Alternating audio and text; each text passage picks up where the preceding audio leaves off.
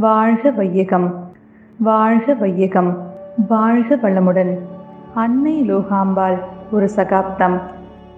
ராஜம் ஒரு பெரும் தியாகி மகரிஷி.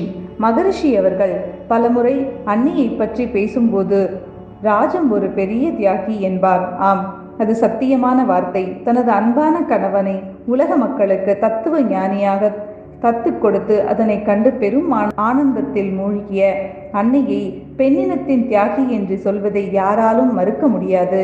தனக்கே எல்லாம் வேண்டும். தன்னை தவிர வேறு எவருக்கும் எதுவும் கிடைத்துவிடக்கூடாது என்ற எண்ணம் மட்டும் அன்னையிடம் இருந்திருந்தால் என்று நமக்கெல்லாம் அருத்தந்தை கிடைத்திருக்க மாட்டார். மகர்ஷி அவர்கள் ஒரு குடும்பம் மகிழ்ச்சியாக இருக்க வேண்டுமானால் கணவன் மனைவி இருவரும் விட்டு கொடுத்தல் தியாகம் சகிப்புத்தன்மை இம்மூன்றையும் கடைபிடிக்க வேண்டும் என்று அறிவுறுத்துகிறார். அவரின் கூற்றுக்கு ஏற்ப அன்னை வாழ்ந்து சாதித்து காட்டியுள்ளார். இடர்பாடுகளும் இன்னல்களும் வந்தபோதும் எதிர்த்து போராடிய வண்ணம் வாழ்க்கையே பஞ்சினும் லேசாக மதித்து புன்னகை பூத்தபடியே வறுமையிலும் செம்மையாக வாழ்ந்து கணவனின் முன்னேற்றத்திற்கு முன்னுதாரணமாக வாழ்ந்து காட்டியவர் அன்னை லோகாம்பாள் அவர்கள். அன்னையின் அம்மன் கோவில் மகரிஷியும் அன்னை லோகாம்பாளும் வாழ்ந்த இல்லத்தின் தெருவில் அம்மன் கோவில் ஒன்று உள்ளது. அந்த கோவிலின் பெயர் வேம்புலி அம்மன் கோவில். அந்த கோவில் அன்னையின் இல்லத்திற்கு மிக அருகிலேயே உள்ளது. மகரிஷி பாலகனாக இருந்தபோது அவரது தந்தையர் கோவிலுக்கு தினமும் சென்று பூஜைகள் செய்வது வழக்கம். ஒரு நாள் காலையில் வழக்கம்போல் கோவில் கதவை திறந்து அம்மனுக்கு பூஜை செய்ய முற்படும் போது அங்கே ஒரு நல்ல பாம்பு படமெடுத்து நின்று கொண்டிருந்தது. அந்த பாம்பை எப்படியாவது விரட்டிவிட்டு தமது பூஜையை செய்ய வேண்டும் என்று அந்த பாம்பை விரட்டி அடிக்க முயன்றார். ஆனால் அந்த பாம்பு அங்கே இருந்து நகரவில்லை. மகரிஷியின் தந்தைக்கோ மனதில் ஒரு பெரும் கவலை எழுந்தது. தான் ஏதோ தவறு செய்து விட்டேன். அதனால் தான் அம்மன் என்னை பூஜை செய்ய விடாமல் தடுக்கிறார். அம்மனிடம் அம்மா தாயே நான் ஏதாவது தவறு செய்திருந்தால் என்னை மன்னித்து விடுங்கள். நான் தெரியாமல் ஏதாவது தவறு செய்திருந்தால் நான் இப்போதே என் நாக்கை அறுத்துக் கொள்கிறேன் என்று பக்கத்தில் பழங்களை நறுக்குவதற்காக வைத்திருந்த கத்தியை எடுத்து தனது நாவை அறுத்து கொண்டார். பொதுவாக நாக்கு அறுபட்டால் மீண்டும் நாக்கு வளராது என்பார்கள். ஆனால் மகரிஷியின் தந்தைக்கு மீண்டும் நாக்கு வளர்ந்தது. மீண்டும் முன்பு போல் பேச ஆரம்பித்தார். அந்த நிகழ்ச்சிக்கு பின் மகரிஷியின் வீட்டிற்கு நாக்கருத்தான் வீடு என்றே பட்டப்பெயர் வந்தது. யாராவது மகரிஷியின் வீட்டிற்கு வழி கேட்டால் ஓ நாக்கருத்தான் வீடா? இந்த வழியே செல்லுங்கள் என்பார்கள். மகரிஷியின் பெற்றோர்கள் அந்த அம்மனிடம் பெரும் பக்தி உடையவர்களாகவே அவர்கள் மூச்சு உள்ளவரை இருந்தார்கள். அன்னை அவர்கள் அந்த அம்மனுக்கு எப்போதுமே தன் வீட்டில் நடக்கும் நல்ல காரியத்தில் அம்மனையும் தன் வீட்டு பின்னாக நினைத்து அம்மனுக்கு புடவை எடுத்து அணிவித்து மகிழ்வார்கள். அன்னை அவர்கள் அடிக்கடி அந்த அம்மனை பற்றி தனது குடும்பத்தாரிடம் உரையாடுவது உண்டு. வேம்புலி அம்மன் நம் வீட்டுக்கு பெண் என்று அடிக்கடி கூறுவதுண்டு. அங்கே இருக்கும் நல்ல தெய்வீக சக்தி மகரிஷிக்கு அன்னை லோகாம்பாள் அவர்களுக்கும் மற்றும் குடும்ப உறுப்பினருக்கும் இன்று ஒரு பாதுகாப்பு கவசமாக இருந்து செயல்பட்டு கொண்டிருக்கிறது. அன்னையை ஆட்கொண்ட மகான்.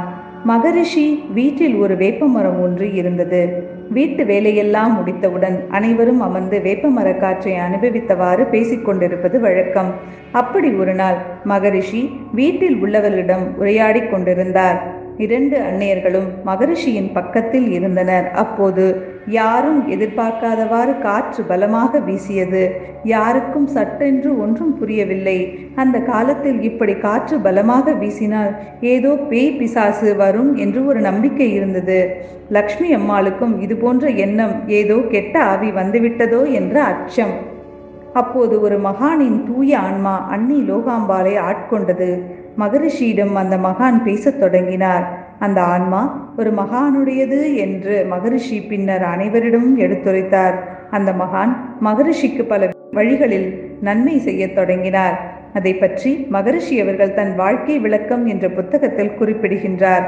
மகரிஷி ஒவ்வொரு முறையும் வெளிநாட்டு பயணம் செல்வதற்கு முன்னர் தவறாமல் அந்த மகானிடம் உத்தரவு வாங்கிய பின்னரே பயணத்திற்கு ஏற்பாடு செய்வார். அப்படி அந்த மகான் அன்னையை ஆட்கொள்ளும் போதெல்லாம் அன்னையின் குரல் சற்று மாறுபடும். ஒரு கனத்த குரலோடு இருக்கும். அப்படி மகரிஷி அந்த மகானிடம் உரையாடுவதை குடும்ப உறுப்பினர்கள் நெருங்கிய மனவளக்கலை அன்பர்கள் அடிக்கடி கேட்டிருக்கிறார்கள். மகரிஷியிடம் எந்த ஒரு தீய சக்தியும் நெருங்க விடாமல் அந்த மகான் அன்னை மூலமாக வந்து பார்த்து கொள்வார்கள். உள்ளுணர்வால் பல உயிர்களை காத்த அன்னை மகரிஷி அவர்கள் சென்னை தியாகராய நகரில் தங்கி தன் ஆன்மீக பணியை செய்து கொண்டிருந்தார். அன்னை தன் கையால் சமைத்து மகரிஷிக்கு எடுத்துக்கொண்டு போய் பணிவிடை செய்துவிட்டு மாலையில் வீடு திரும்புவார். அந்த காலத்தில் பேருந்து வசதி அவ்வளவாக இல்லை. காலையில் ஒரு பேருந்து வரும் மாலையில் ஒரு பேருந்து வரும். அன்னை அவர்கள் அந்த பேருந்து வரும் நேரத்தை துல்லியமாக கணித்து அதற்கு ஏற்றவாறு தனது சமையல் வேலைகளை செய்து முடித்து பக்குவமாக டப்பாவில் எடுத்து வைத்து வெளியே சிந்தாமல் இருக்க நன்றாக அழுத்தி மூடி ஒரு கூடையில் எடுத்துக்கொண்டு பேருந்து வரும் முன்னரே சென்று பேருந்து நிறுத்தத்தில் காத்து கொண்டிருப்பார். அன்னை அவர்களுக்கு வசதி வாய்ப்புகள் வந்த பிறகு மிகவும் எளிமையாகவே தான் இருந்தார். ஒரு நாள் அப்படி பேருந்தில் பயணம் செய்து கொண்டிருந்த சமயம் உடன் பல பயணிகள் இருக்கிறார்கள். அன்னையிடமிருந்து ஒரு அழுத்தமான குரல் வந்தது. பேருந்தை நிறுத்துங்கள் பேருந்தை நிறுத்துங்கள் என்று. அனைவருக்கும் ஒரே அதிர்ச்சி. நடத்துனரும் அன்னைக்கு ஏதோ ஆயிற்று என்று தம்மிடம் இருந்த ஊதுகுழலை எடுத்து ஊதினார்.